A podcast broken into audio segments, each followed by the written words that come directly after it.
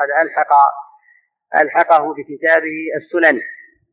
وهذا الكتاب من الكتب النفيسة في هذا الباب وذلك لقلة عبارته مع ما يتضمنه من معاني جزلة متينة في هذا الباب.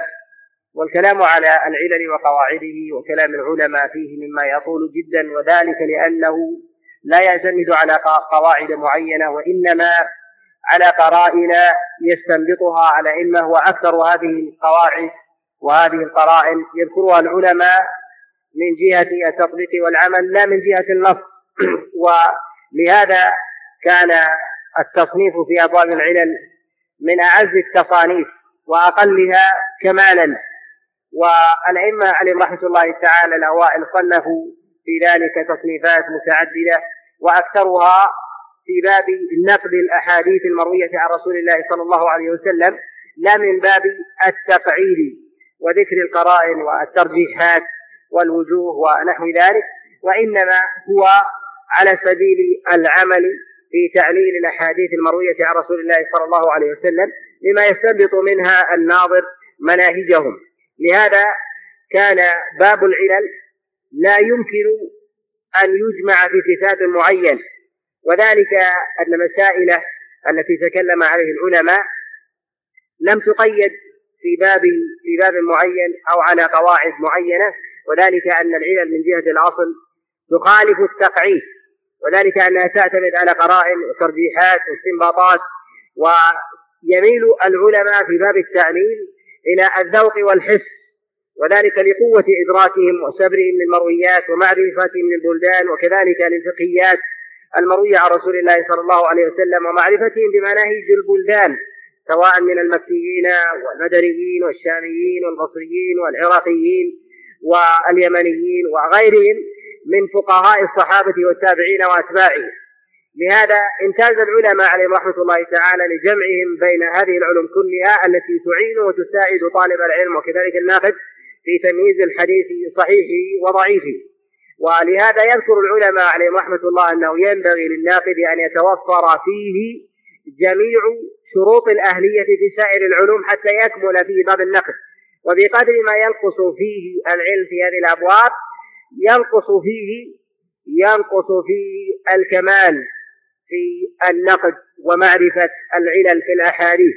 وهذا ما يتعذر وجوده عند عند المتأخرين. وكلام على ذلك وضرب الأمثلة عليه ما يطول جدا ولكن لنا وقفات متعددة في كلام المصنف عليه رحمة الله تعالى في كتابه العلل.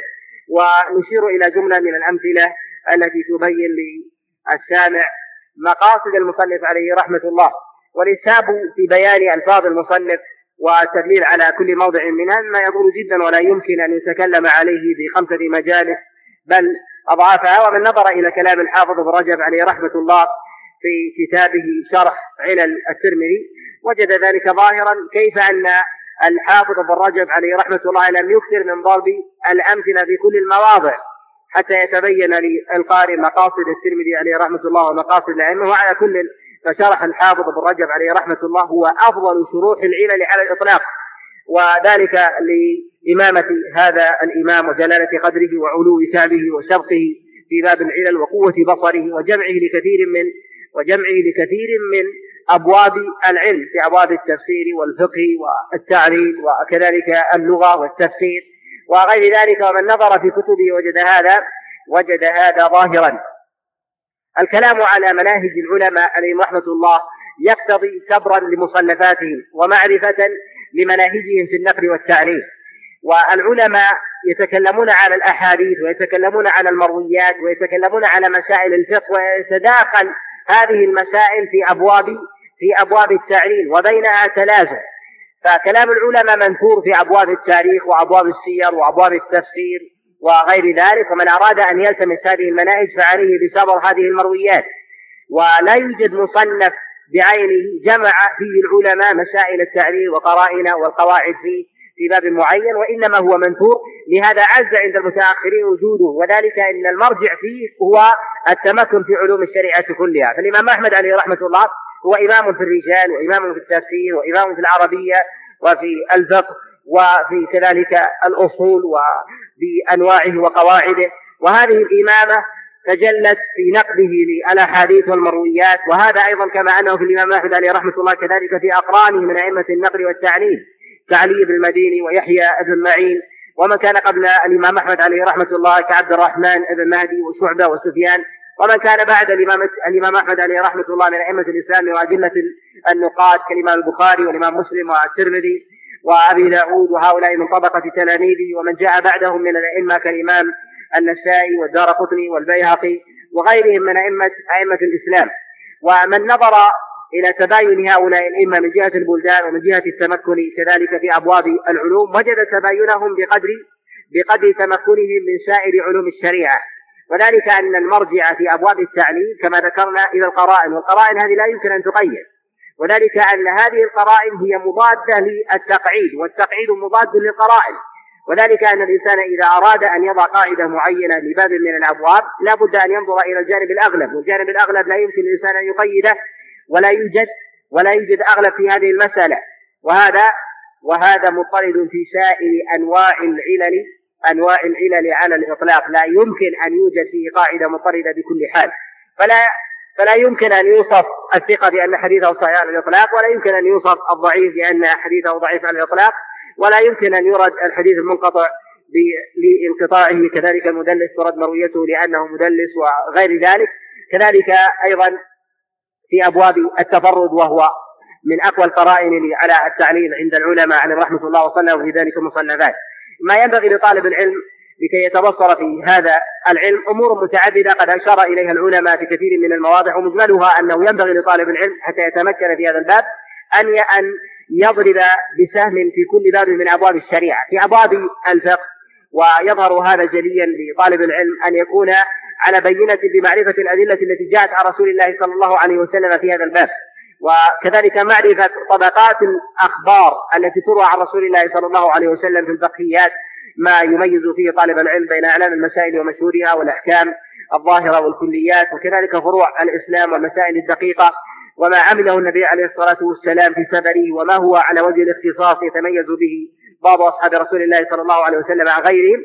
وكذلك يميز فيه آه، من ينقل هذا الفقه وهذه المرويات عن رسول الله صلى الله عليه وسلم فيعرف الاختصاص بقرب النبي عليه الصلاة والسلام من الصحابة وأكثرهم ملازمة له وتأثيرا به فالفقهيات تختلف فيها ما يتعلق بالمعاملات ومنها ما يتعلق بالعقد والأنكحة ومنها بالحدود ومنها ما يتعلق بأسفار النبي عليه الصلاة والسلام وترحاله وغزواته وجهاده ومنها ما يتعلق بإقامة النبي عليه الصلاة والسلام في المدينة مما يشهده سائر الناس. هذا يتباين ومن جهة نقله لا يستوي أن نقل في هذا الباب على طريقة معينة وإنما يتباين الناس في ذلك بحسب قربهم من النبي عليه الصلاة والسلام.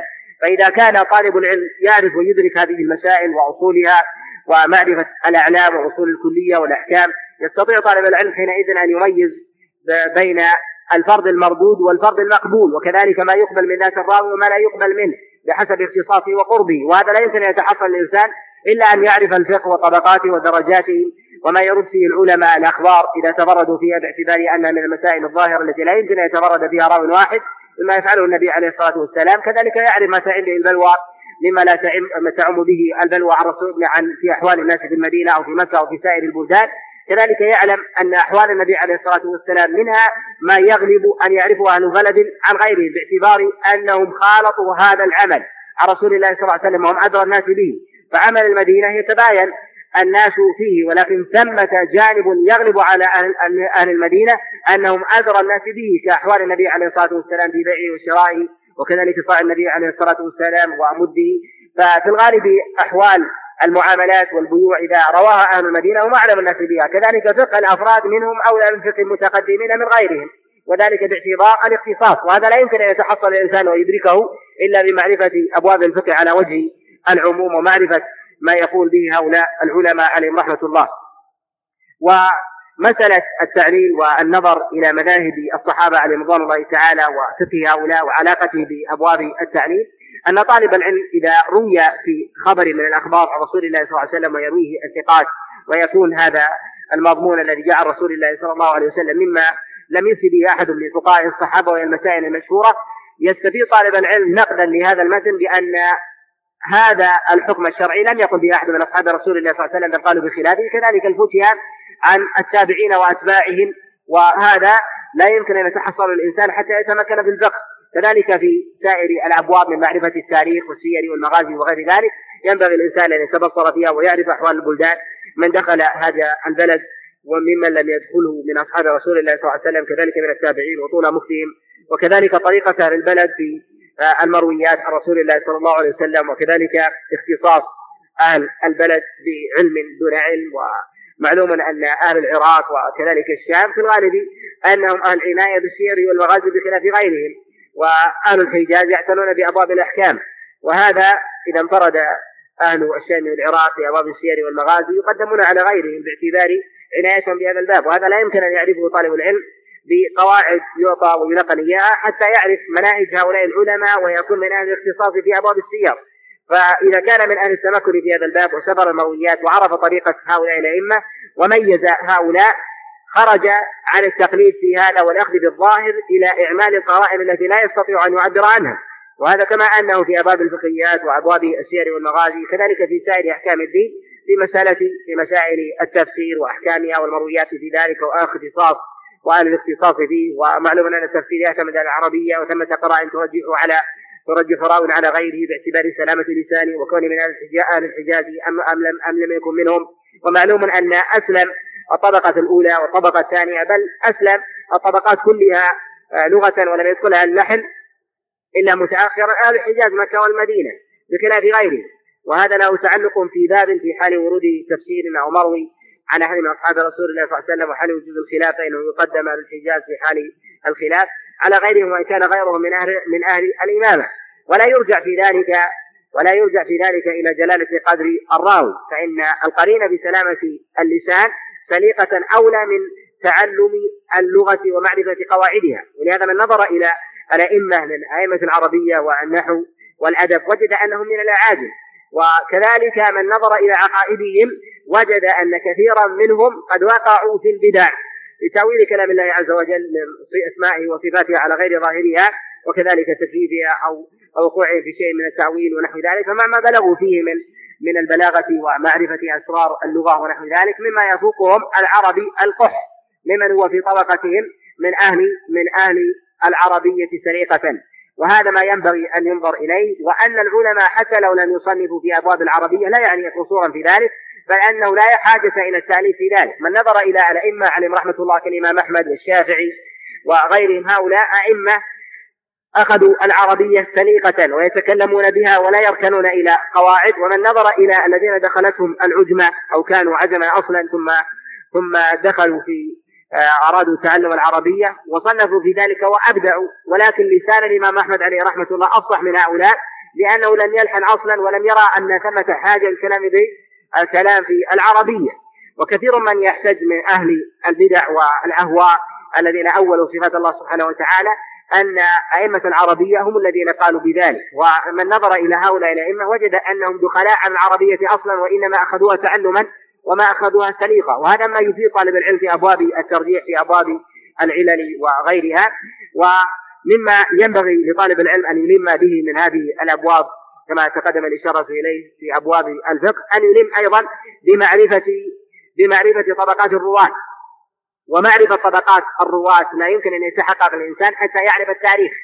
ومعرفة التاريخ يركن إليها طالب العلم أن يستقرئ أحوال البلدان ومعرفة الأنساب ومعرفة طبقاتهم وكذلك من كان فيها من الشيوخ ومن صاحبهم ولازمهم من أصحابهم وقدر الملازمة ومن أتى إليها ومن أتى إليها مارا ومن أتى إليها سكنا وإن سكنها كم سكنها ونحو ذلك هذا كله يحتاج إليه طالب العلم فإنه يعينه ويفيده ويفيده في أبواب في أبواب التعليم. الأئمة عليهم رحمة الله تحقق فيهم ذلك كله وزيادة باعتبار أنهم قد عاينوا الرواة وسبروا المرويات فلم يحتاجوا فلم يحتاجوا إلى سبر الكتب في التاريخ فهم قد أدركوا الشيوخ ونظروا إليهم ورحلوا إلى البلدان. وأما العصار المتأخرة فإنهم ما جاءوا إلا إلا بعد تدوين الكتب وانقراض العصور وتغير أحوال الناس وطرائقهم في التدريس والتعليم. فكان ثمة فجوة بين هؤلاء وهؤلاء فكان حينئذ التقصير في أبواب في أبواب العلل. وبهذا إذا أدرك الإنسان ذلك وجد البون الشاسع بين المتأخرين وبين المتقدمين في إدراك في أدراك في إدراك العلل. وأن أولئك الأئمة عليهم رحمة الله ينبغي لطالب العلم أن يقف عند كلامه موقف المتأمل المتفحص لهذا الكلام وأن لا يرده لأول وهلة وإن عارض شيئا من القواعد التي قد أدركها أو تعلمها ودرسها وإن كانت يرى وإن كانت مما يرى أنها قوية وظاهرة وقال بها العلماء ينبغي أن يقف عندها طويلا ويتأمل وينظر وإن كانت تخالفها في الظاهر لعله أراد الموافقة لكنه عبر بعبارة على سبيل الاختصاص له ولا مساحة في الاصطلاح وهذا يكثر جدا في استعمالات العلماء في الظاهر أنه يخالف غيره وهو يوفقه باعتبار باعتبار أن له اصطلاح يختلف عن غيره. وهذا لا يمكن أن يتحقق في طالب العلم حتى يسبق كلام هذا الإمام عليه رحمة الله ويعرف منهجه في هذه الألفاظ وقصده في ذلك وهذا يتحقق في طالب العلم بالسور ومقارنة كلام هذا الإمام بغيره. وكذلك وضع التلازم بين هذه الألفاظ وبين تلك المرويات التي تكلم عليها ذلك الإمام. وإذا أكثر طالب العلم في هذا الباب تميز وكان من أهل الاختصاص والتمكن والتمكن في هذا الباب. وهذا مما يعز وجوده في المتأخرين ومما ينبغي لطالب العلم إدراكه في ذلك أن يكون سليم اللسان سليم اللسان سليم النطق عارفا بلغة العرب ومرادهم بالألفاظ حتى لا يحمل ألفاظا على غير مرادهم فإن الأصل أن اللفظ يحمل يحمل على الاستعمال. وقد يكون اللفظ له عدة استعمالات واستعمال أهل بلد يختلف عن استعمال الآخرين واستعمال إماما يختلف عن عن استعمال الآخر.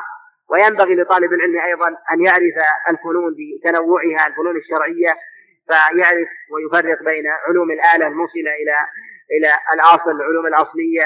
فثمة علوم أصلية عند العلماء كعلم العقائد وعلم الفقه وعلم التفسير ونحو ذلك وثمة علوم تسمى علوم الآلة الموصلة إلى هذه العلوم كعلم القواعد الفقهية وأصول الفقه بالنسبة للفقه وكذلك أصول التفسير ومقدماته بالنسبة للتفسير ومعرفة مناهج المفسرين وكذلك بالنسبة لعلوم الحديث رواية ودراية أن يتبصر طالب العلم بعلوم الآلة الموصلة إليها وما يسمى بعلوم الحديث وقواعده ومصطلحه وعلم العلل وهو ما نتكلم عليه في هذا في هذا الباب.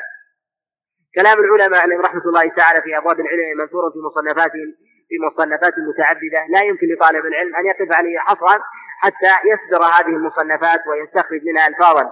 ألفاظا أراد بها العلماء معاني معاني جليلة. وهذا ينبغي أن يشار قبل أن أن نتجاوز هذا اللفظ. أن يقال أن العلماء عليهم رحمة الله أشد اختصارا ممن جاء بعدهم في إطلاق ألفاظ التعريف فيطلقون عبارة ويريدون بها معنى معنى طويلا.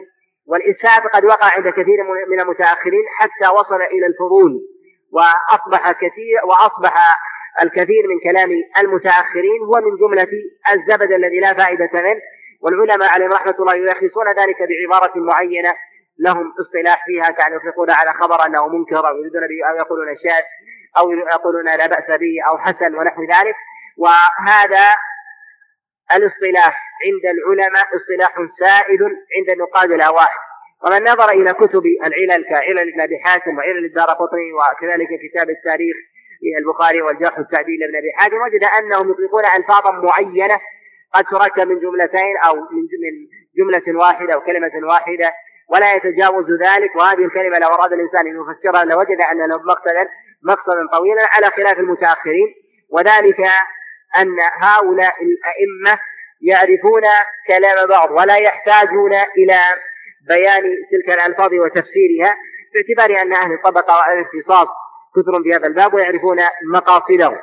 ولما كان آه كان الزمن بعيدا بين هؤلاء وهؤلاء وكان من يشار إليه بالبنام من أهل الاختصاص في المتأخرين باعتبار أنه من أهل الحديث والمعرفة لا يدرك من كلام هؤلاء العلماء إلا القليل وبل أن كثيرا من المتأخرين لا يعرف النظر في كتب العلل في كلام الأئمة عليهم رحمة الله بل ينظر في كتب القواعد وما يتكلم في العلماء بمصطلح الحديث ويزعم أن في ذلك كفاية له في النقد وأنه إذا رجع إليه كفاه في أبواب في أبواب الجرح والتعليل ونقد الأحاديث وتمييز المرويات الصحيحة عن الضعيف. ولا شك أن هذا قصور قد أوقع أوقع الكثير في الخطأ والوهم والتجني على الأئمة عليهم رحمة الله. وهذا يكفي في الناظر بين كلام في كلام العلماء الأوائل وبين كلام ما عليه كثير من المتأخرين في تعليل الأحاديث. بل من نظر في كثير من كلام المتأخرين وخاصة المعاصرين الذين لا عناية له في كلام في كلام الأئمة النقاد.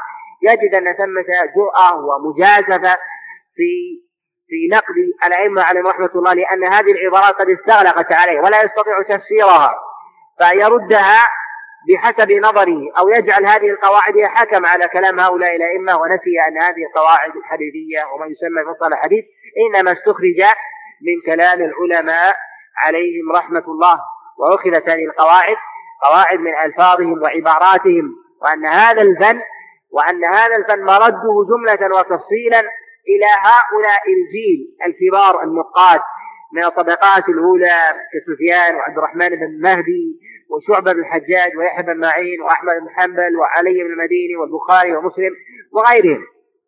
وهذا وهؤلاء هم أئمة هذا الشأن وإليهم المرجع والمآل فيه وفيه ومعرفته.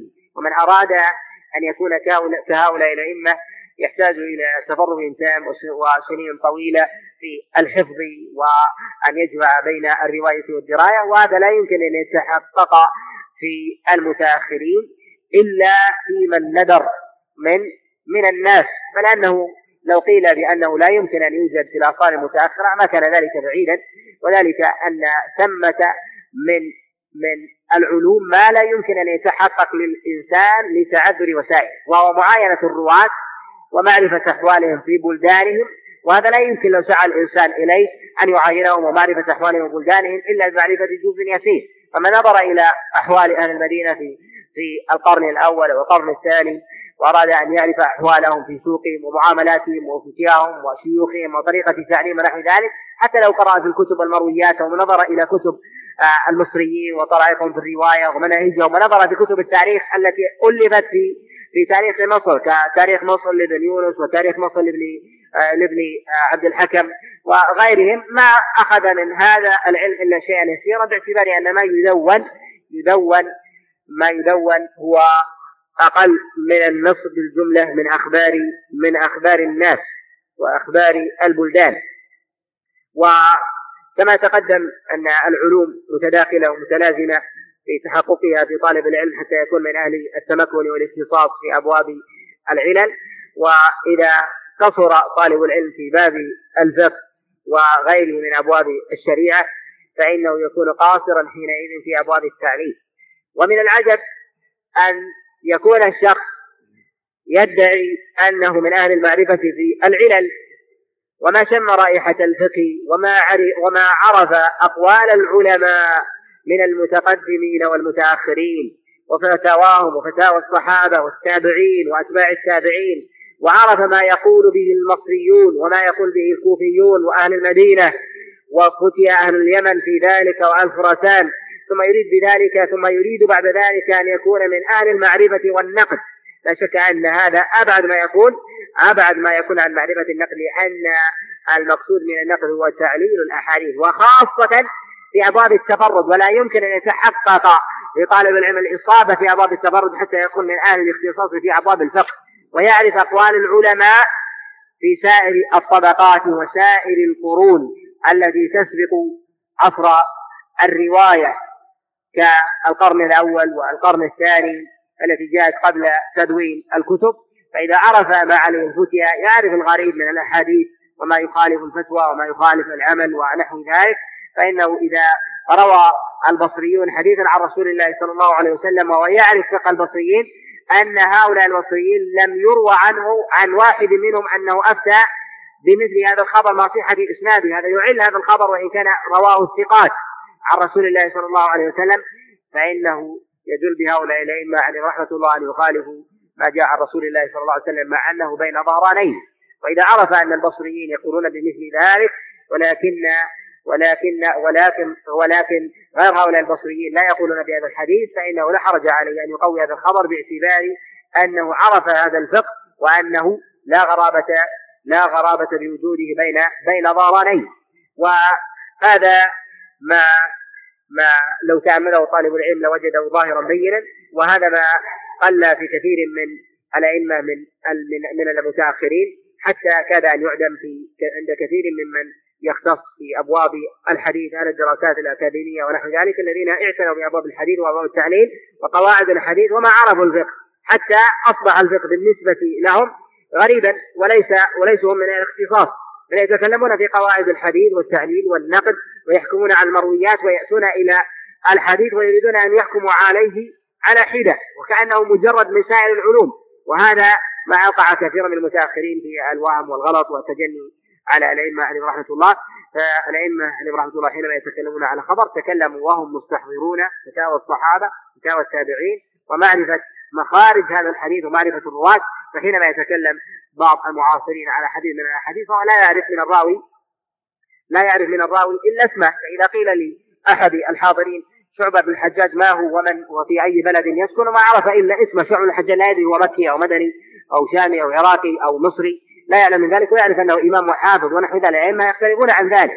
يعرفون في أي بلد سكن وأين رحل ومن هم اصحابه وبأي باب اعتنى وهل يعتني بالأصول ولا يعتني بها وهل له رواية في السير والمغازي وعلاقة المتن بهذا الإمام الذي قد رواه. يدركون ذلك كله ويحكمون ويحكمون على هذا على هذا الحديث بناء على ذلك. أما أن تنظر إلى الراوي باسمه واسم أبيه ونسبه ثم تجرده من أي قرينه أخرى لتحكم على هذا الحديث. لا شك أن هذا قصور شديد. ويتضح هذا القصور إذا كان ذلك له تلازم بالمتن. وهذا مما يطول الكلام عليه. ومن وفقه الله عز وجل لمناهج الأئمة عليهم رحمة الله وأطال النظر فيها والتأمل وجد أن هؤلاء الأئمة عليهم رحمة الله لهم إشارات تشير إلى أمثال هذه القواعد وخاصة الإمام أحمد عليه رحمة الله.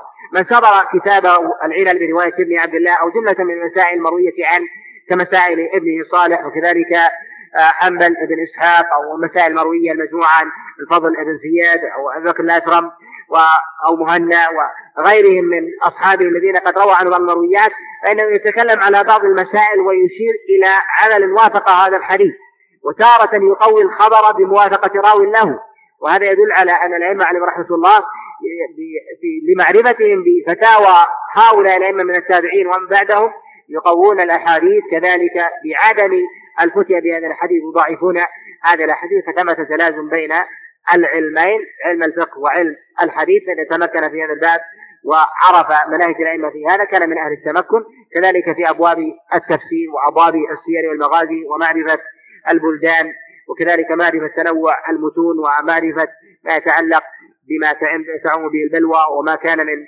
ما كان من أصول الأحكام وأعلام المسائل ومشهورها وما كان مما يخفى على الجميع وما لا يخفى. وهذا يدركه الإنسان بمعرفة عمل الناس. إذا كان الإنسان يرى الناس يصلون في اليوم والليلة خمس صلوات والأعمال التي تتعلق بهذه الصلاة. ما تعم بها البلوى. وينبغي لطالب العلم أن لا يمر عليه حديث من الأحاديث في أمثال هذا إلا أن أن يشدد فيه باعتبار باعتبارات متعددة هذا يتعلق بأصول الأحكام ويتعلق بأمور مشهورة لابد أن أن يرويها الناس وأين الثقات عن ذلك. وهذا يختلف عن مسألة في الزكاة. لا تأتي إلا في السنة مرة في الحول مرة ولا تأتي إلا على الأغنياء بخلاف سائر الناس أو أكثر الناس الذين ليسوا من عملاء الزكاة. من أهل الكفاف وثقة الناس الذين ينفقون على أنفسهم ولا يحتاجون ولا يحتاجون إلى الناس ومؤناتهم فيكون حينئذ المسائل المروية في الصلاة تختلف عن الزكاة تختلف عن الحج تختلف عن عن الصوم باعتبار أن الصلاة تأتي في اليوم والليلة. كذلك ما يتكرر من الإنسان في في آه، كل شهر مرة ما يتعلق ببعض الأعمال يختلف عما يأتي في المواسم ونحو ذلك. كذلك ما يتعلق في الجهاد قد يخفى عن من لم يشارك الجهاد من بعض آه، الفقهاء من الأئمة من التابعين وغيرهم ويعرفه أهل الثغور فالعلماء حينما يعني يكون لديهم مرويات في أبواب الجهاد يعرفون هذا الراوي الذي قد روي في هذا الخبر هل هو من أهل الجهاد؟ وإن كان ضعيفا إذا كان ضعيفا وهو من أهل الغزو وأهل الثغور يغلب على الظن ضبط لهذه المروية. ولا ينظرون إلى اسم الراوي هل هو موصوف بالثقة والضعف ونحو ذلك. ينظر إلى علمه واختصاصه وحاله.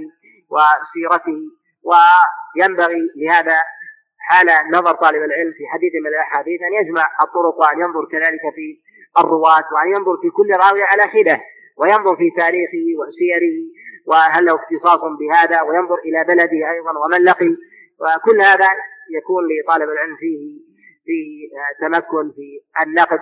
ومن أراد ذلك يتمعن في كلام الأئمة عليهم رحمة الله تعالى في مصنفاتهم. وهذا يوجد في كلام العوائل ولا يكاد يعز وجوده في كلام المتأخرين الذين تكلموا على كثير من قواعد الجرح والتعديل وقواعد الاصطلاح وعلوم الحديث فأرادوا بذلك تبسيطا وتسهيلا أن يستطيع طالب العلم أن يحكم على السواد الأعظم من المرويات وبكل سهولة من غير مخالفة. لهذا صنف العلماء ما يسمى بعلوم الحديث ومصطلح الحديث فكثر التصنيف في ذلك.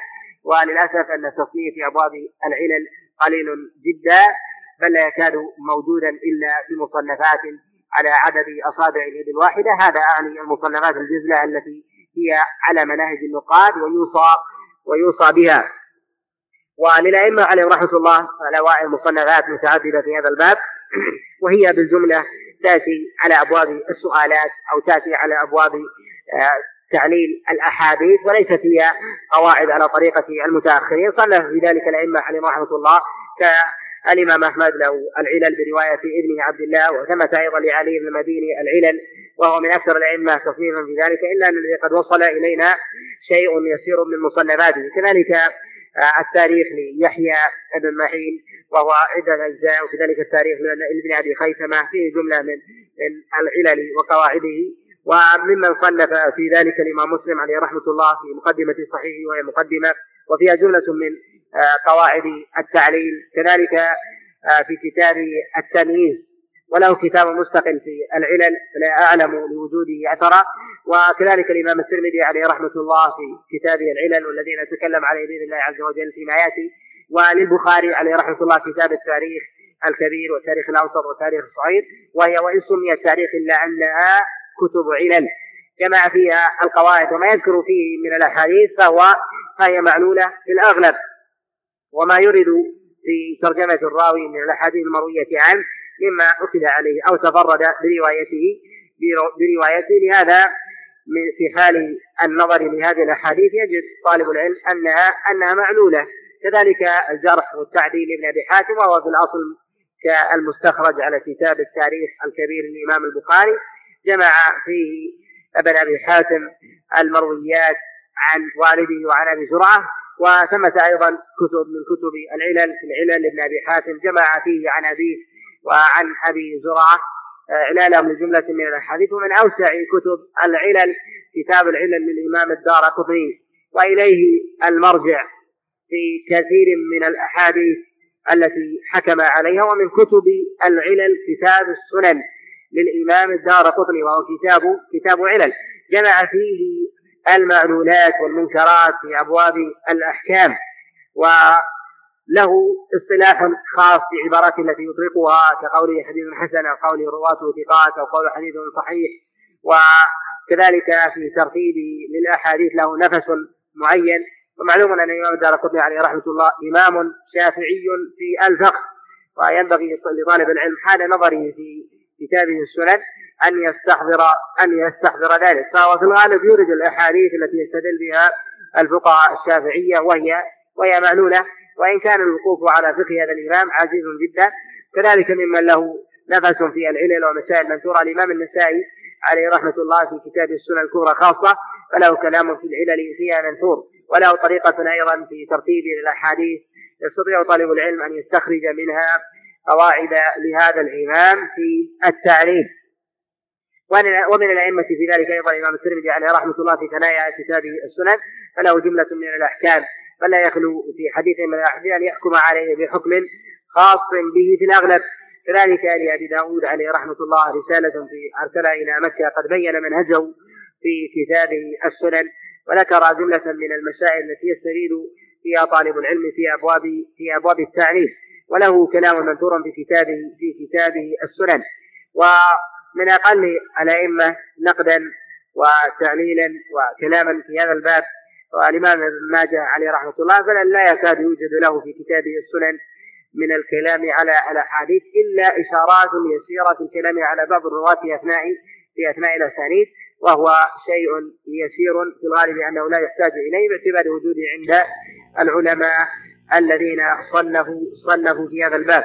وثمة مصنفات هي من جهة الأصل مسانيد أو معاجم ولكنها في حال الإلحاق تكون من كتب العلل كمسند البزار ومعاجم الطبراني الثلاثة الكبير والصغير والأوسط. فهذه من كتب من كتب العلل. كذلك أيضا كتب قد جمع فيها الأئمة المعنون والأفراد من أحاديث الرواة. ككتب الإمام الدار قطني عليه رحمة الله بأفراد وغرائب الإمام مالك وكذلك غرائب شعبان بن المظفر. وللدار قطني عليه رحمة الله على أفراد الغرائب وقد رتب على الأطراف للقيسراني وكذلك أيضا من هذه المصنفات التي تعد من أبواب التعليل عند العلماء مصنفات جمعها العلماء على مسائل الفقه وألحقوا فيها بعض الأحاديث وبينوا فيها أحكامها. وهذا لا من أعسر من أعسر المصنفات في العلل. وذلك أن العلماء إذا تركوا الحديث وأفتوا بخلافه مع وجوده عندهم فإن هذا يدل على تأليلهم وهذه طريقة محكية عن الإمام مالك وكذلك الإمام أحمد عليه رحمة الله. الإمام مالك عليه رحمة الله إذا أورد خبرا من الأخبار في كتاب الموطأ ولم يعمل به إشارة إلى إعلانه كذلك الإمام أحمد إذا أورد حديثا في كتابه المسند ولم يعمل به قال بعض العلماء أن في هذا إشارة إلى إلى إعلانه وهذا يحتاج إلى صبر وجهد جهيد من طالب العلم في النظر في ذلك. كذلك أيضا بالنسبة للترمذي عليه رحمة الله في كتابه السنن حال إيراد الحديث وعدم تعقيده بقول العلماء أن في هذا إشارة إلى عدم عدم الأخذ به سواء كان مع تسليم صحته أو القول بنفسه أو أنه معلول مما لا يؤخذ به ولا يحتج. وهذا وهذا من اعسر الطرق في الوقوف على مناهج الأئمة عليهم رحمة الله واصعبها ولا يمكن أن يتحقق لطالب العلم حتى يصدر كلام هذا الإمام في فتاوات الفقه والمرويات عنه في هذا الباب. فإذا علم أن هذا الحديث قد رواه هذا الإمام أو روي عنه وليس له في هذه المسألة إلا إلا قول واحد فإنه في الغالب أنه يميل إلى ضعف هذا الحديث أو أن يصير الإمام إلى أثر عن صحابي أو تابعي مع وجود حديث مرفوع عن رسول الله صلى الله عليه وسلم بخلافه فإنه يدل إلى على ضعف هذا الحديث وفي الغالب أن العلماء عليهم رحمة الله يقفون على المرويات المروية عن رسول الله صلى الله عليه وسلم خاصة فيما يتعلق بالأحكام فإنهم من أهل المعرفه المعرفة في هذا الباب.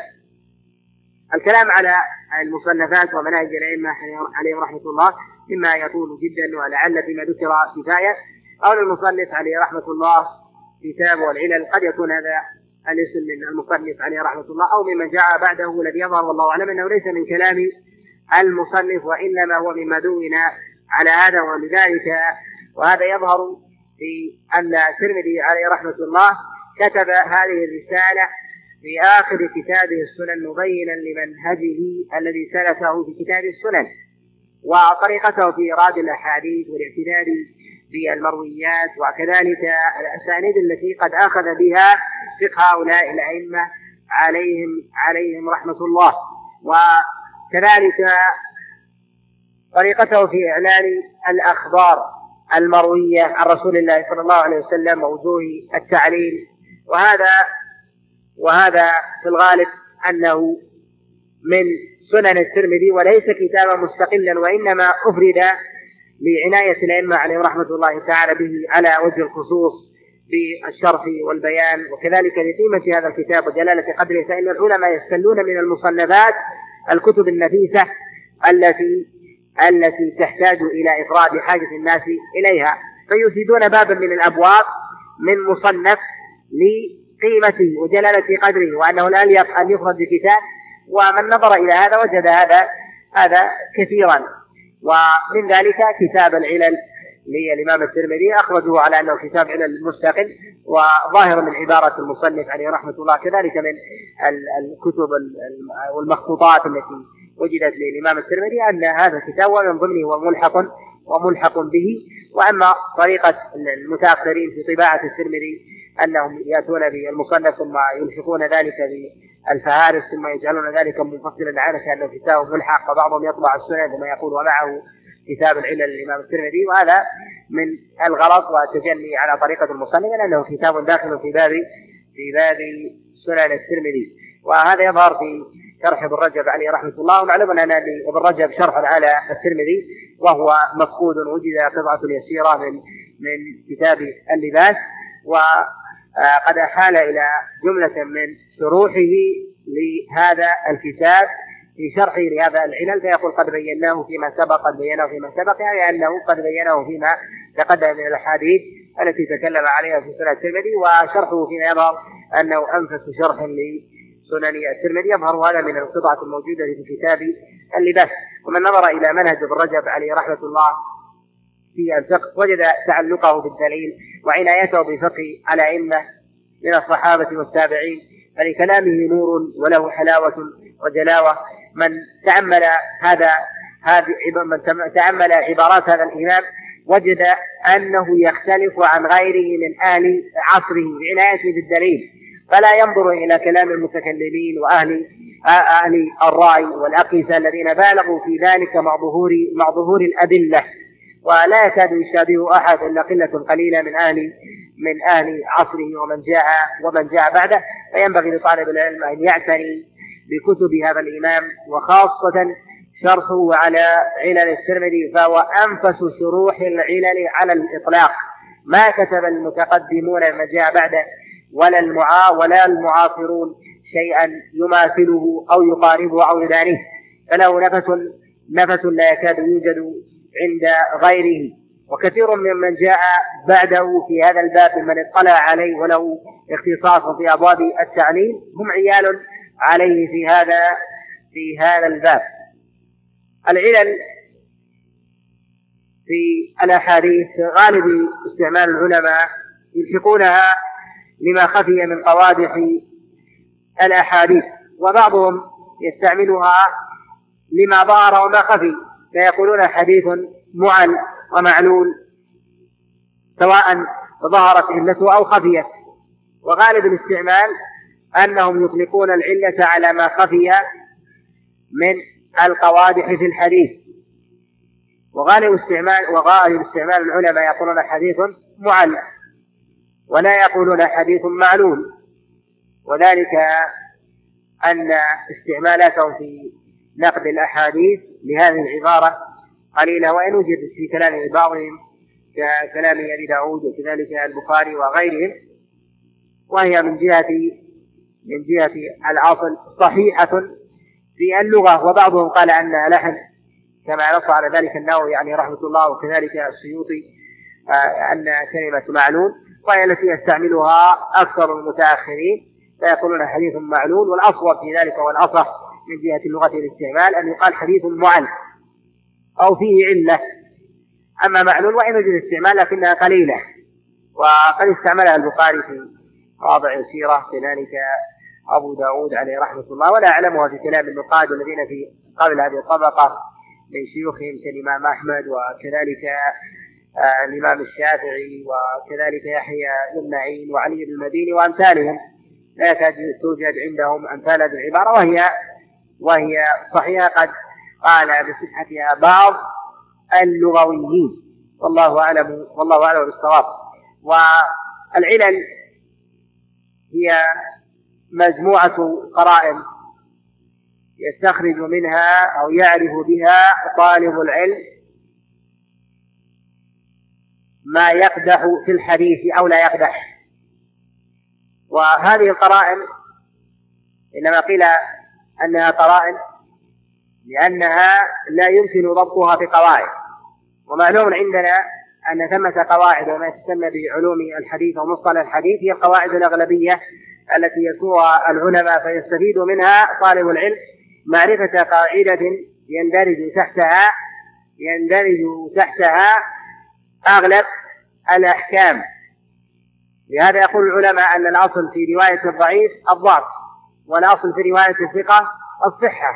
هذه قاعدة. لكن لا غنى عن القرائن حتى يطرد هذا الحكم على الإطلاق. فتعمل القرائن فإذا عملت القرائن يرد حديث بعض الثقات فيضاعف. ويصحح حديث الضعيف إذا روى حديثا ودفعت القرائن التعريف وهذا كما أنه في باب الجرح والتعديل جرح الرواة باب التوثيق والتضعيف كذلك في سائر أبواب في سائر أبواب قواعد علوم الحديث. التصنيف في علوم الحديث وما يسمى بالمصطلح ثمة مختصرات صنف فيها العلماء آه، في هذا الباب وقد أكثر المتأخرون في هذا التصنيف في من جاء بعد الخطيب وكذلك ابن الصلاح والحافظ بن حجر عليه رحمة الله في مصنفات مشهورة كالنخبة والنزهة ثم جاء السيوطي ومن جاء بعده في تصنيف هذا الباب. صنفوا جملة من القواعد في علوم الحديث. هذه القواعد هي قواعد أغلبية شبيهة بأصول بأصول الفقه وشبيهة بالقواعد الفقهية التي ليست مضطردة على الإطلاق. وإنما إذا كانت ثمه قرائن دفعت هذه القاعدة وزاحمتها وضاعفت الآخذ الآخذ بها. وهذه القرائن هي أبواب أبواب العلل. ولا غنى لطالب العلم. فإذا اقتصر طالب العلم على ما يسمى بمصطلح الحديث وأهمل العلل وقع في الوهم والغلط والمخالفة والاضطراب. ولا يكاد يستقيم له قدم على على سلامة النقل كذلك أيضا إن اختص بأبواب التعليم وأهمل هذه القواعد فإنه يقع فيه شيء من القصور ويعثر عليه هذا العلم. فإن النظر في أبواب العلل تجريدا لها من القواعد هذا عسر جدا والتمكن فيه صعب. وذلك أن إهمال القواعد يجعل طالب العلم يطيل في دراسة هذا الفن ويأخذ منه وقتا طويلا بل أنه ينبغي لطالب العلم أن يدرس ما يسمى بمصطلح الحديث والقواعد ثم بعد ذلك يلحقها بما يسمى بعلوم آه، علل الأحاديث ويكثر من الأمثلة وسبر هذه سبر هذه آه هذه المناهج للأئمة عليهم رحمة الله حتى يتمكن بذلك كما تقدم الإشارة إليه أن العلماء ما وضعوا قواعد للعلل وذلك أن العلل تنافي التقعيد. العلل هي ترجع إلى الحس والنظر لهذا كان النقاد يسمون بالنقاد وذلك لمشابهتهم لأهل النقدين من الذهب والفضة الصيارفة يقولون فلان الصيرفي أو نقاد أي كطريقة الصرافين يعرف العملة المزيفة من العملة من العملة الصحيحة ويميز هذا عن هذا من أول نظرة بالحس وهذا لا يمكن أن يدرس وإنما يعرف بالخبرة. فإذا اشتغل الإنسان في الصيرفة والنقد ومارس ذلك سنين طويلة يعرف من أول نظرة. فإذا أردت أن تسأله عن معرفة عن معرفة لهذا وكيف ميز هذا عن هذا لا يستطيع أن يعبر لك عن ذلك لأن هذا الشيء ينقدح في ذهنه وهذا يعرفه بالنظر أو يعرفه مثلا باللون أو يعرفه بالطنين. فأهل.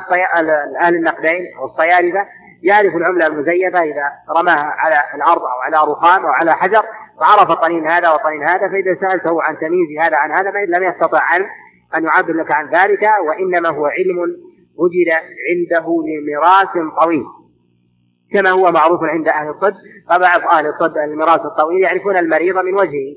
وأنت لا تستطيع أن تعرف فيعرفون أن هذا لديه كذا لأن يقال فلان لديه فشل كلوي باعتبار أن أن لون وجهه كذا وأن لون عينيه كذا هذا يعرف من أهل الاختصاص بخلاف بخلاف العامة الذين لا يدركون ذلك. لهذا العلماء أهل النقد يعرفون الضعيف من الصحيح حال ورود المتن إليه. وذلك أنهم لهم حفظ للمرويات عن رسول الله صلى الله عليه وسلم ومعرفة الفقهيات فإذا جاء إليهم حديث أصل في الباب ما يروى عن رسول الله صلى الله عليه وسلم ولا وجود له في فقهيات أهل البلدان ولم يعتني به الأئمة ولم يوجد على لسان أحمد ولا الشافعي ولا مالك ولا قول أبي حنيفة ولم يفتي به أحد مع الحادث إليه. يبادر بإنكاره ويقول هذا حديث منكر فإذا سئل عن علته يقول لا أعلم. وإنما هو هو معلول لأن الأصل أن الدين محفوظ عند الأئمة فلما كان هذا الخبر لم يتداول عند هؤلاء الأئمة وليس عليه فتي أهل الأمصار من الصحابة والتابعين وأتباعهم وأهل الآفاق كان علامة على ضعفه ورده وهذه الطريقة قد استعملها العلماء عليه رحمة الله كما حكى ذلك ابن أبي حاتم عن أبي زرعة وأبي حاتم في قصته المعروفة مع أبيه وأبي زرعة عليهما رحمة الله. وهذا العلم كما ذكرنا يحتاج طالب العلم إلى القواعد فيه. ويحتاج إلى هذه القرائن المسماة بعلم بعلم العلل. فيأخذ من هذه القواعد ما يسهل الحكم فيه ويأخذ من هذه القرائن ما يتعذر على على عليه الحكم. على حديث من الأحاديث فيعمل هذه القرائن مع هذه القواعد فيستخرج حينئذ العلة أو يقوي هذا الخبر. والأصل أن العلماء عليهم رحمة الله في حكمهم على الأحاديث أنهم يعملون القرائن في كل باب من الأبواب حتى ما ظهرت فيه القاعدة وهذا الكلام عليه مما يطول. وإذا أراد طالب العلم أن يميز ذلك ينظر في أحكام العلماء على أحاديث الأحكام خاصة يجد هذا ظاهرا بينا وأنهم لا يأخذون بقاعدة مضطردة في كل حال. لا في الراوي ولا من جهة الإسناد ولا من جهة ولا من جهة المتن. وإذا أراد طالب العلم أن يكون من أهل المعرفة والاختصاص في النقد عليه بكثرة الميراث. وكثرة الميراث هو أن يكثر من النقد ويكثر من التخريج والتعليل ويخرج 500 ألف حديث 2000 حديث بنفسه من غير الرجوع إلى أحد ثم يقرن كلامه بكلام هؤلاء الأئمة النقاد الكبار فإنه مع ذلك يكون لديه ملكة. أما الدراسة ما تسمى بالدراسة النظرية أن يعرف القواعد ويأخذ مناهج العلماء وغير ذلك من غير تطبيق هذا لا يمكن أن يدرك النقد. فلا بد من لا بد من الميراث. وأشبه لكثير من الإخوة هذه الطريقة من أراد أن يتعلم أن يتعلم الفروسية ركوب الخيل. إذا أراد الإنسان أن يتعلم ركوب الخيل لو أعطيته دروسا كثيرة في ركوب الخيل ولقنته أعواما مديدة فيسقط من أول ركوب. ولكن لو ركب ليومين وثلاثة فينطلق الثاني. وذلك أن التجربة أفضل من الدراسة النظرية. كذلك أيضا بالنسبة للعلل ينبغي لطالب العلم أن يكثر من التعليل فيخرج بيده ألفا أو أكثر من الأحاديث ثم يقارنها بكلام العلماء. كلما انتهى. ولكن الرائج بين طلاب العلم أنه إذا أراد أن يقصد حديث من الأحاديث وأن يحكم عليه وجد فيه فلان من الأئمة ومن العلماء تكلم على هذا الحديث فرجع إليه ورجع إلى تخريجه واكتفى بذلك. هذا لا يخرج طالب العلم يبقى على على التقليد إلى إلى أن يموت. وهذا ليس منهج أهل التحقيق بل ينبغي له أن يحكم على الحديث بنفسه لأنه يريد أن يكون نفسه لا يريد أن يستخلص نتيجة. وتكوين النفس لابد أن يستقل الإنسان بنفسه ليس هذا أن أن أن يقوم طالب العلم بتمييز كلام العلماء وأن يكون حكما عليهم. لا وإنما يربى طالب العلم على أن يكون من أهل الاختصاص والمعرفة. ولا يكون كحال كثير مثلا من المصنفين الذين يصنفون في الفقه ونحو ذلك ويزعمون أنهم قد استقلوا استقلوا في الأحكام. وهم في الحقيقة هم عالة على غيرهم بالأخذ بالأحاديث بل ينبغي لطالب العلم إذا وقف على حديث من الأحاديث ولو كان مشهورا كحديث مثلا هو طهور ماء والحل ميتة أو مثلا حديث القلتين حديث مشهور تكلم عليه سائر الأئمة من المحدثين والفقهاء إذا أراد طالب العلم أن يقف على هذا الحديث والأحكام فيه ينبغي أن يقوم بتخريج الخبر بنفسه وأن يعلل سواء تخريجا موسع ثم ينظر بعد ذلك ويقارن ولكن لكثرة الإحالات والتحقيقات ولا يكاد يوجد الآن كتاب إلا ويعزو الأحاديث يقول أخرجه فلان وحكم عليه فلان بالصحة أو بالضعف فيرجع إلى الكتاب الفلاني وينظر في تخريجه. هذا يجعل طالب العلم يسير من حيث لا يشعر في باب في باب التقليد وهذا ما ينبغي أن يكون من طالب العلم الذي الذي يرغب أن يكون من أهل التحقيق وأهل الدراية. أما من أراد أن يأخذ هذه الأحكام ثم يريد أن يكون من أهل من أهل العناية في باب الرواية والدراية. هذا متعذر ويطلب ويطلب محالا وهذا للأسف هو الرائج عند كثير من طلاب العلم يكونون في باب الرجوع إلى صحة الأحاديث وضعفها عالة على غيرهم ثم يريدون بعد ذلك أن يأخذوا بأقوال بأقوال غيرهم من الفقهاء. وهذا لا شك أنه قصور في طالب العلم بل ينبغي لطالب العلم أن يتحرر من هذا كله ونحن نقول يتحرر في هذا كله لأن طالب العلم ابتداء ليس مفتيا ولا نقول له أفتي وإنما أنت الآن في مرحلة التعلم ويبقى طالب العلم على ذلك سنوات ويمارس ذلك ويقع في أخطاء. وإذا وقع في أخطاء ينبغي لطالب العلم أن يفرح لأن وقوعه في الخطأ دليل على معرفة الصواب. فإذا وجد الصواب فليحمد الله ثم ثم يمارس في ذلك فيعرف مناهج الأئمة ويقارن كلام فلان مع كلام فلان. ويعرف الفرق بينهما ويعرف لماذا أخطأ وجه الخطأ فلا يتكرر منه هذا الخطأ. ولكن إذا كان طالب العلم يركن إلى غيره في أصل الفقه والاستنباط وهو علم العلل ومعرفة صحة الأحاديث وضعفها حينئذ يكون هو مقلد من حيث لا يشعر. وإن استقل بنفسه في استنباط الأحكام لا يخرج عن كلام عن كلام غيره. وإن كنا من جهة الأصل نرجع طلاب العلم إلى الأئمة في هذا الباب لأنهم مهما فعلوا وأرادوا التحرر في أبواب التعليل لا بد أن يكونوا من أهل التقليد للأئمة وذلك أن طالب العلم إذا أراد أن يحكم على راوي من الرواة لا يمكن أن يحكم عليه إلا بأن ينظر في كلام أحمد ماذا قال فيه. كلام البخاري كلام الترمذي كلام الدار قطني كلام المعين ابن المديني وغيره. ماذا قالوا فيها من ثقة صدوق ونحو ذلك. يأخذ هذه العبارات ولم يعاين هذا الراوي. ومعرفة حال الراوي تكون لطالب العلم بسبيلين السبيل الأول المعاينة وهذا متعذر. أو ما يفيد أو ثمرة هذه المعاينة وهي الحكم حكم هؤلاء الأئمة. الأمر الثاني بسبر المرويات وسبر المرويات ليس بمتعذر ولكنه في الواقع إذا التمسه الإنسان يجده شبه محال عند كثير من أهل النقد والتخريج أو عند عامة طلاب العلم. إذا أراد أن يخرج حديثا من الأحاديث ويحكم عليه فإنه يأخذ هذا الحديث وينظر إلى هؤلاء الرواة الخمسة وينظر في كلام هؤلاء الأئمة. هذا ثقة هذا صدوق هذا ثقة هذا صدوق. ثم يقوم بتحسين هذا الحديث أو صحته. لا ولم يصبر كلام هذا الراوي. هذا الراوي مثلا له خمسين حديث وذاك له مئتين وهذا له ألف.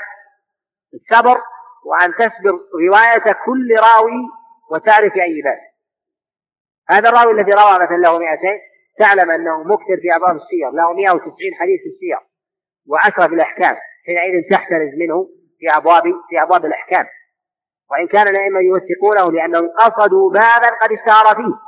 وفي الغالب وفي الغالب أنه يبينون لكن الناظر في أحكام هؤلاء الأئمة يمر على هذه العبارة ولا يستخرج منها معنى كان يقول هو إمام في السير والمغازي ويقول ثقة ونحو ذلك. لماذا؟ لأن أكثر مروياته في السير والمغازي وليس له شيء يذكر في الأحكام فتأخذ هذا الحكم وتريد أن العلماء عليه رحمة الله واتقوه في كل شيء وليس كذلك وأنت إذا كان هذا الحديث الذي تحكم عليه في الأحكام عليك أن تسبر هذه الأحاديث العشرة هل هي مستقيمة أم لا؟ هل وافق الثقات؟ قال هل روى الأئمة ما يوافق معنى هذا الحديث أم لا؟ إن كان قد خالف فيها تحت الزنا وتقوم بتضعيفه وقد يخالفك غيره فتقول ويقولون لماذا ضعفت هذا الحديث مع أن الأئمة قد حكموا على فلان بالثقة والصدق. أنت لا تستطيع أن تبين في كل راوي الجهد الذي بذلته وإنما تستخرج ذلك بحكم يسير على هذا الحديث أنه حديث صحيح بعد سبرك لهذا وهذا ما لا يوجد عند طلبة العلم. وإذا ابتدأ العلم بها طالب العلم بهذه الطريقة قل الجهد معه شيئا فشيئا. فإذا سبر مرويات هذا الراوي لا يحتاج إليها بعد ذلك خاصة إذا كان يحفظ ويدور. فيحفظ مثلا مرويات عبد الله بن محمد بن عقيل. عبد الله بن محمد بن عقيل له مرويات كثيرة وأغلبها في الأحكام. حالما حال سبرك لها تستخرج حكما أنه في الغالب أنه يوافق الثقات وله مخالفات تحترز في المخالفات في بعض الأحيان. شار بن حوشب لا تكتفي مثلا بحكم فلان وفلان خاصة لمن وقع في خلاف عليك أن تصبر ونحو ذلك. خاصة إذا كان الراوي مما لا لا يوجد له حكم عند الأئمة وله مرويات وهذا يعز وجوده. أو كان الذين وجد له حكم على هذا الراوي ممن ليسوا هم عمدة في أبواب النقد أو باب الجرح والتعديل ليسوا من الأئمة الكبار. كأحمد ومن في طبقته المديني والبخاري والترمذي والنسائي وغيرهم ممن هم يعدون من المتوسطين. اصبر هذه المرويات وقارن هذه المتون ثم استخرج حكما. والأمر السائد عند كثير من طلاب العلم أن يحكم على الحديث سندا مثلا بالظاهر ولا ياخذ معه إلا وقتا يسيرا. هذا لا يكون إلا لشخص لديه ملكة قوية ومر على هذه المراحل كلها وسبر المرويات وعرف الرواة وعرف المتون حينئذ يحكم على هذا الراوي عرف أن لفلان أحاديث وأنه بغدادي وان وأن له مصريين يروون عنه وله أصحاب من أهل الشام وله أصحاب من أهل الحجاز والراوي عنه مثلا حجازي وهذا الحجازي هل هو مقل أو ليس مقل وهذا المثل ونحو ذلك حينئذ يحكم يحكم على هذا الحديث بالصحة والضعف وهذا ما ينبغي لطالب العلم أن يسير أن يسير عليه وهو بالجملة يرجع في النهاية إلى الأئمة عليهم رحمة الله تعالى في مصنفات الذين صنفوها وحصروا فيها هذه المرويات وخاصة أن هذه الأمور قد سهلت في عصرنا لطلاب العلم فصنفت الأطراف وصنفت المسانيد فيستطيع طالب العلم أن يحصل مثلا أصحاب عبد الله بن عمر باعتبار المسانيد التي جمعت مصنفات ابن عمر حديث ابن عمر حديث عمر بن الخطاب والذين يروون عن عمر وعدد أحاديثهم ونحو ذلك. يستطيع طالب العلم بيسر والأئمة عليهم رحمة الله الأوائل قد بذلوا في ذلك جهدا عظيما. فاستحضروا هذه المرويات بأذهانهم قبل التصنيف. فعرفوا أن لفلان أحاديث فأطلقوا هذه الأحكام عن دراية ومعرفة. ولهذا يقول الخطيب البغدادي عليه رحمة الله علم العلل وأهله أشبه ما ما ما يكونون بالصيارفة أهل النقد الذهب والفضة أي أنهم يستطيعوا أن يميزوا ذلك من غير من غير تعبير. نعم.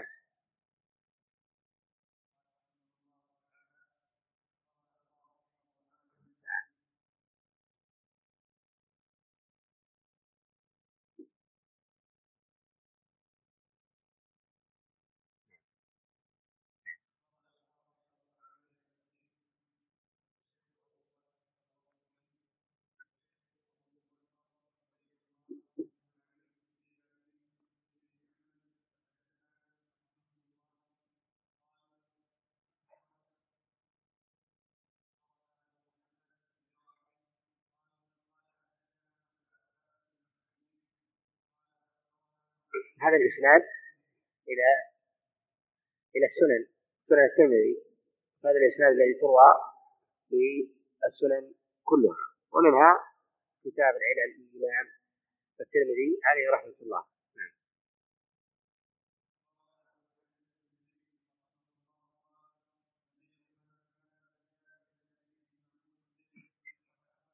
هذا هو الأصل في الأحاديث المروية عن رسول الله صلى الله عليه وسلم أنه معمول بها الصحيحة.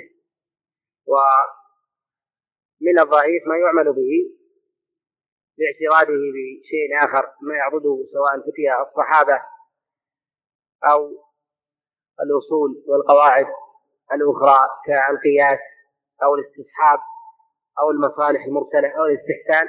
فيعضد ذلك فيعمل فيعمل به على خلاف في هذه القواعد عند عند بعض العلماء. والترمذي عليه رحمة الله أورد في كتابه السنن الأحاديث التي يفتي فيها الفقهاء. لهذا استثنى منها هذين الحديثين. وعليه يعلم أن الترمذي قصد في تصنيفه السنن أن يجمع الأحاديث التي عليها مدار الفتيا عند علماء الأمصار. وما قصد فقها فقها معينا وهذا شبيه بتصنيف الإمام أحمد عليه رحمة الله لكتابه المسند فإنه صنف كتابه المسند ويجمع فيه الأحاديث التي قد اشتهرت في أفواه الناس أخذا وردا. فجمع في كتابه المسند لهذا هذه الأحاديث على هذا المقصد كما جمع الترمذي عليه رحمة الله في كتابه هذا ما عليه الفتيا واستثناء لهذين الحديثين دليل على على هذا الأصل. وما لم يعمل به من الأخبار عن رسول الله صلى الله عليه وسلم لا يخلو لا يخلو من حالين. الحالة الأولى أن يكون الخبر ضعيفا وحينئذ لا يعمل بالحديث الضعيف في الأحكام.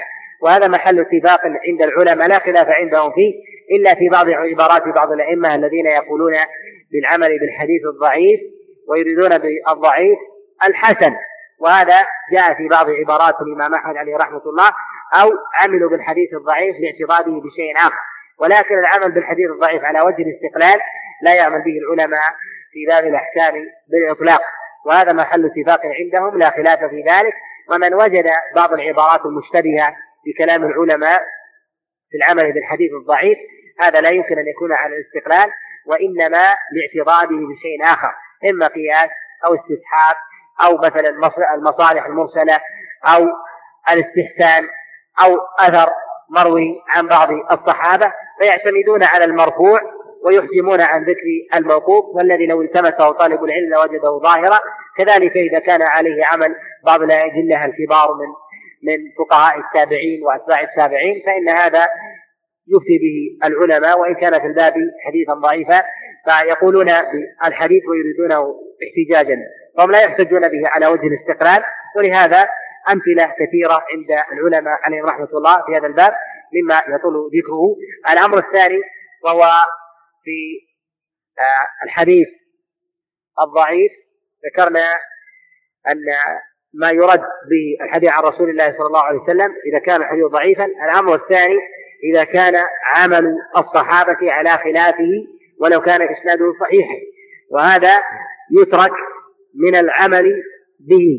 حينئذ لا يقال بالعمل بالحديث لصحة إسناده وإنما يقال أن العمل على خلافه.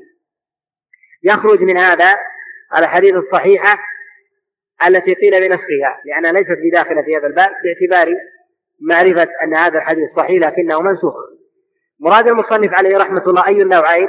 أنه كل ما في هذا الكتاب معمول به إلا حديثين. أراد النوع الثاني أو الأول؟ أراد النوع الثاني.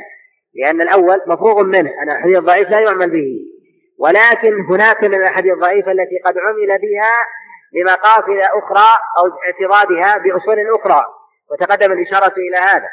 والأحاديث التي لم يعمل بها الأئمة وهي صحيحة قد أشار المصنف عليه رحمة الله الإمام الترمذي إلى حديثين وهذا متعلق بكتابه السنن وإلا الأحاديث التي لم يعمل بها العلماء وهي صحيحة من جهة الإسناد أكثر من ذلك. قد أشار إلى جملة منها الحافظ ابن رجب عليه رحمة الله وهي من جهة الموقوف والمرفوع أكثر من ذلك ينحو من أكثر من عشرين حديثا من الأحاديث التي قد حكم عليها بالصحة وظاهر أسانيدها بالصحة ولم يفتي بها العلماء عليهم رحمة الله أو أفتى بها بعضهم ممن كان مشهورا بالخلاف كبعض الفقهاء من أهل الظاهر ولم يكن عليها عمل أهل البلدان من الحجاز والعراق والشام واليمن ومصر وخراسان كان عملهم على خلاف على خلاف ذلك. وهذا هذه القلة تدل على عناية الأئمة عليهم رحمة الله بالأحاديث المروية عن رسول الله صلى الله عليه وسلم من جهة العمل. وكذلك في قول الترمذي جميع ما في هذا الكتاب معمول إشارة إلى معنى لطيف وتقدم الإشارة إليه أن العمل بالحديث له علاقة بالعلم وأنه ينبغي لطالب العلم أن يتبصر في عمل الأئمة بالأحاديث وأن يلتمسها وأنه كما تقدم ثمة تلازم بين بين الفقه وإعلان الأحاديث وإلا ما علاقة هذا الباب في كلام الترمذي عليه رحمة الله في نقده للأحاديث وطريقته في إيراد الأخبار. إلا لأنه أراد أن يبين أن ثمة تلازم بين هذين البابين. وطالب العلم يلتمس من أفتى بهذا الحديث لعله يعبده في تقويته والإعتبار والأخذ به أو أو يصده عن يصده عن ذلك. وهذا يلتمسه طالب العلم في آثار الصحابة وأقوال التابعين وأتباع التابعين وليس العبرة في ذلك أقوال من جاء بعده. إذا المراد بالعمل العمل بهذا الحديث ليس من جاء بعد عصر الرواية وإنما المراد بذلك قبل الرواية أي عصر الصحابة والتابعين وأتباع التابعين. أما من جاء بعدهم في ذلك فلا يعتد بقولهم في صحة الحديث أو ضعفه. إذا العمل في الحديث الذي يفيد في التعليل هو في الطبقات الأولى للذين جاء بعدهم وإن كان العلماء من أهل الأدلة قالوا بذلك. فالأحاديث التي يشير إليها المصنف عليه رحمة الله هناك من من قال قال بها من العلماء من المتأخرين وتعد من الأقوال الشاذة التي لا يعول عليها العلماء من جهة من جهة الفتيا. نعم.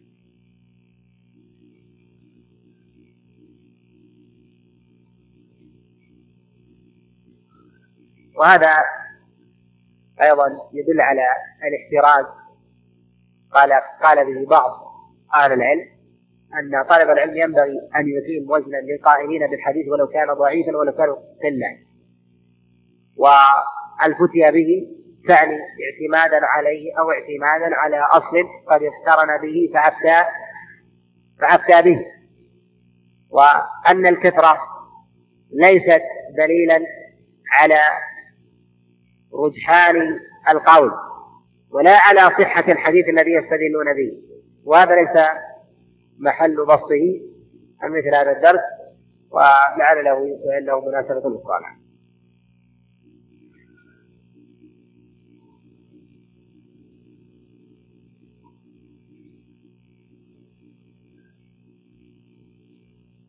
هذا الحديث أصله في الصحيحين وهو بهذا.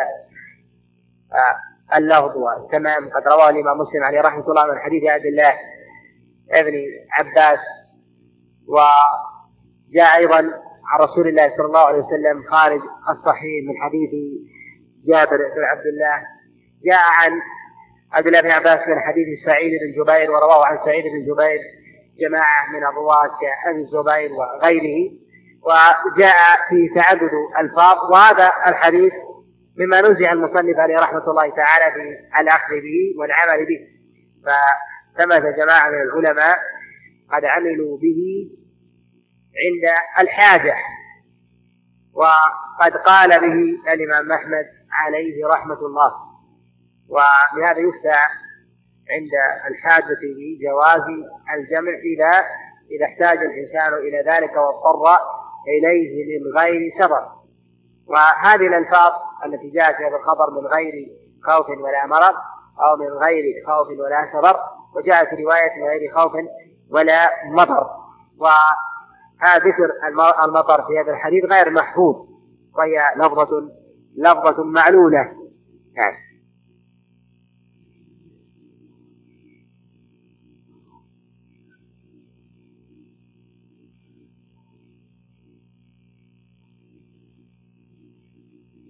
وهذا الحديث قد أعل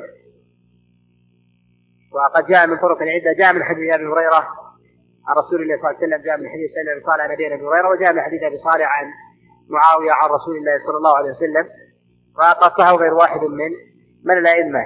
والأحاديث التي لم يفتي فيها العلماء على وجه العموم هي أكثر آه، من هذا كما تقدم الإشارة إليه هي أكثر من عشرين حديثا تروى عن رسول الله صلى الله عليه وسلم. وأما الأخبار المروية عن اصحاب رسول الله صلى الله عليه وسلم مما لم يكن عليها العمل بالفتوى هي هي أيضا أكثر من ذلك. ومن ذلك ما جاء رسول الله صلى الله عليه وسلم من غسل ميتا فليغتسل ومن حمله وليتوضا وحديث أبي هريرة عليه رضوان الله تعالى. لم يقل به أحد من العلماء فيها فيما أعلم إلا ما جاء عند أبي شيبة في مصنفه وعند عبد الرزاق. و هو عن عن سعيد المسيب وابن شهاب الزهري. وهذا الحديث قد عله بعضهم بالوقف وقيل أن الصواب وقفه قد عله بذلك الإمام البخاري عليه رحمة الله وكذلك أبو حاتم وابن المنذر وغيرهم. وقد جاء رسول الله صلى الله عليه وسلم من طرق عدة من حديث سالم بن صالح عن أبي هريرة وجاء من حديث سالم بن صالح عن أبيه عن الحارث عن أبي هريرة. وجاء من حديث أبي صالح عن إسحاق عن أبي هريرة. وجاء من حديث محمد بن عمرو عن أبي سلمة. عن أبي هريرة وغير ذلك من الطرق والصواب في الوقف على أبي هريرة عليه رضي الله تعالى وإن كان موقوفا على أبي هريرة فلم يفتي فيه أحد من العلماء فيما اعلم إلا ما جاء عند عبد الرزاق في مصنفه من حديث ابن شهاب عن سعيد المسيب قال من السنة الغسل من غسل الميت وجاء أيضا عن ابن شهاب الزهري من قوله عند عبد الرزاق فيما رواه ابن جريج عن محمد بن شهاب الزهري من قوله بنحو ما جاء عن سعيد المسيب وقد قال بهذا الحديث ابن حزم الأندلسي كما في كتاب المحلى؟ وقد جاء عن ذلك, أيضا عن رسول الله صلى الله عليه وسلم تكلم عليه العلماء بالصحة من مسحه على النعلين وكذلك ما جاء بمسح أو غسل الاعضاء في الوضوء. وجاء ما جاء في ذلك عن رسول الله صلى الله عليه وسلم في زكاة في زكاة الإبل إذا بلغت خمسا وعشرين. وكذلك ما جاء في استرقاق ولد الزنا من الحرة وكذلك في إحداد المرأة على زوجها ثلاثا. وهذه أحاديث وغيرها هي الجملة من جهة الإسناد ظاهرها. الصحة وقد علها جماعة من العلماء وكان للتأثير فيها قوي في باب عدم عمل العلماء بها. فطرحها مع كون اسانيدها صحيحة. لهذا حكم عليها بعض العلماء بالنكارة تارة وبعض العلماء لقوة أسانيدها وكثرة طرقها صحوها ولم يعملوا بها فلم يصفوها بالنسخ ولم يصفوها بالتعليل فعملوا وأفتوا بخلافها. وهذا يدل على أن العمل والفتية الفقهية من أقوال الصحابة والتابعين قوية جدا قد ترد الحديث صحيح الإسناد. إذا كان ذلك محل إطلاق على على المخالف وهذا ما ينبغي لطالب العلم ألا يهمله ألا يهمله في هذا الباب وأن يكون له أثر في أبواب في أبواب التعليم. وقد ساق الحافظ بن رجب عليه رحمة الله جملة من الأحاديث التي والآثار التي رويت عن النبي عليه الصلاة والسلام وعن الصحابة ولم يكن العمل على خلافها وثمة كتاب لأحد المعاصرين سماه الانتهاء الأحاديث التي لم يفتي فيها الفقهاء جمع فيها ما جاء عن رسول الله صلى الله عليه وسلم في هذا الباب وظاهر إسناده الصحة وينازع في كثير من أحكامه على هذه الأحاديث وذلك لمخالفة كلام النقاد في التعريف.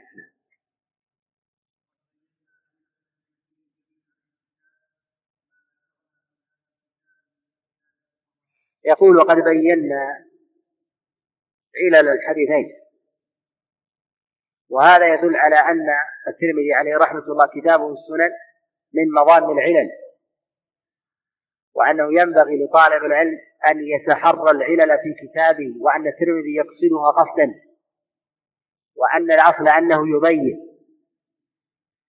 وهذا ما ينبغي لطالب العلم أن يعتني به. ولو جمع طلاب العلم أو أحد الباحثين. منهج الترمذي عليه رحمة الله في العلل في كتابه السنن وأحكامه. واستخرج منها كتاب العلل لخرج كتابا أنفس من كتابه كتابه العلل الصغير هذا. فإن كتابه السنن تضمن قواعد في العلل. لو جمعها طالب العلم لكفاه ذلك وأغناه عن كثير من من القواعد الحديثية.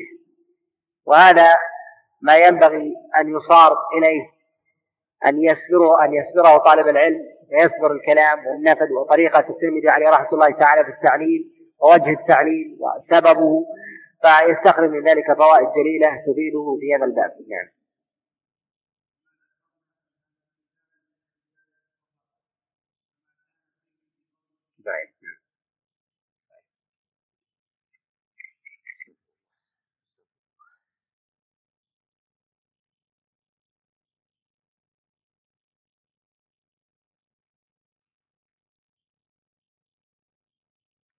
والأئمة العلل لا يعرف لهم كلام في الأحكام من فقه مثل يحيى بن معين وقد رويت قصص في ذلك ومع ذلك فهو إمام في العلل عدم النقل لا يدل على العدم. ويحيى بن معين هو من أهل الفقه وكان يميل للأخذ بأقوال أهل الرأي بقول أبي حنيفة وهو فقيه في هذا الباب. وأما عدم وجود كتاب في الفقه له وعدم التدوين والنقل فإن هذا لا يعني لا يعني على عدم معرفته بالفقه. البخاري عليه رحمة الله إمام العلل. ما صنف كتابا في الفقه وإنما له كلام يستنبط منه العلماء أحكاما فقهية. لأن أكثر أبواب الأحكام لا يوجد الإمام البخاري عليه رحمة الله له فيها كلاما صريحا. وإنما هو تبويبات فقهية يريدها في كتابه من مناسبات الأحاديث التي يريدها. ولو أراد طالب العلم أن يجمع أحكام البخاري عليه رحمة الله على آه، في الأحكام الفقهية وأراد أن ينزلها على المسائل الفقهية التي يريدها الفقهاء لما لما استوعب ذلك الشطر بل كان دون دون ذلك. وهذا لا يدل على قصوره في هذا الباب بل يدل على أنه أكثر من التصنيف في هذا واكتفى بما هو مشهور من الفتيا من الفتيا المعروفة في الفقه للعلماء الذين كانوا من أهل الاختصاص. كذلك الإمام أحمد عليه رحمة الله من الأئمة الكبار في سائر الأبواب. مع ذلك ما قصد كتابا بالتصنيف وكان من أهل الفتيا وفتاوى هذه قد وفق الله عز وجل لها أصحابه فجمعوها وكانت المرويات هذه بين بين أيدينا. ولو لم يكن أصحابه قد نقلوا هذه المرويات إلينا ربما جاء من يقول ان الإمام أحمد لم ينقل أو لم يعرف بالتدوين بالفقه والتصنيف وهو من الأئمة الكبار في هذا الباب. وقد يغتر بعض الأئمة عليهم رحمة الله فجعلوا الإمام أحمد ليس من الفقهاء باعتبار قلة المروي عنه في أبواب الفقه قبل تدوين المرويات الاشتهار اشتهارها عنه. فكما أشار إلى هذا ابن قتيبة عليه رحمة الله ولم يعد الإمام أحمد عليه رحمة الله تعالى من الفقهاء. وظاهر استعمال بعض الأئمة المحققين في قلة النقل عن الإمام أحمد كابن عبد البر عليه رحمة الله تعالى بكتاب الاستذكار وكذلك التمهيد. قليل النقل عن الإمام أحمد لعله لم تصل إليه النقول على الإمام بهذا بهذا في هذا الفن.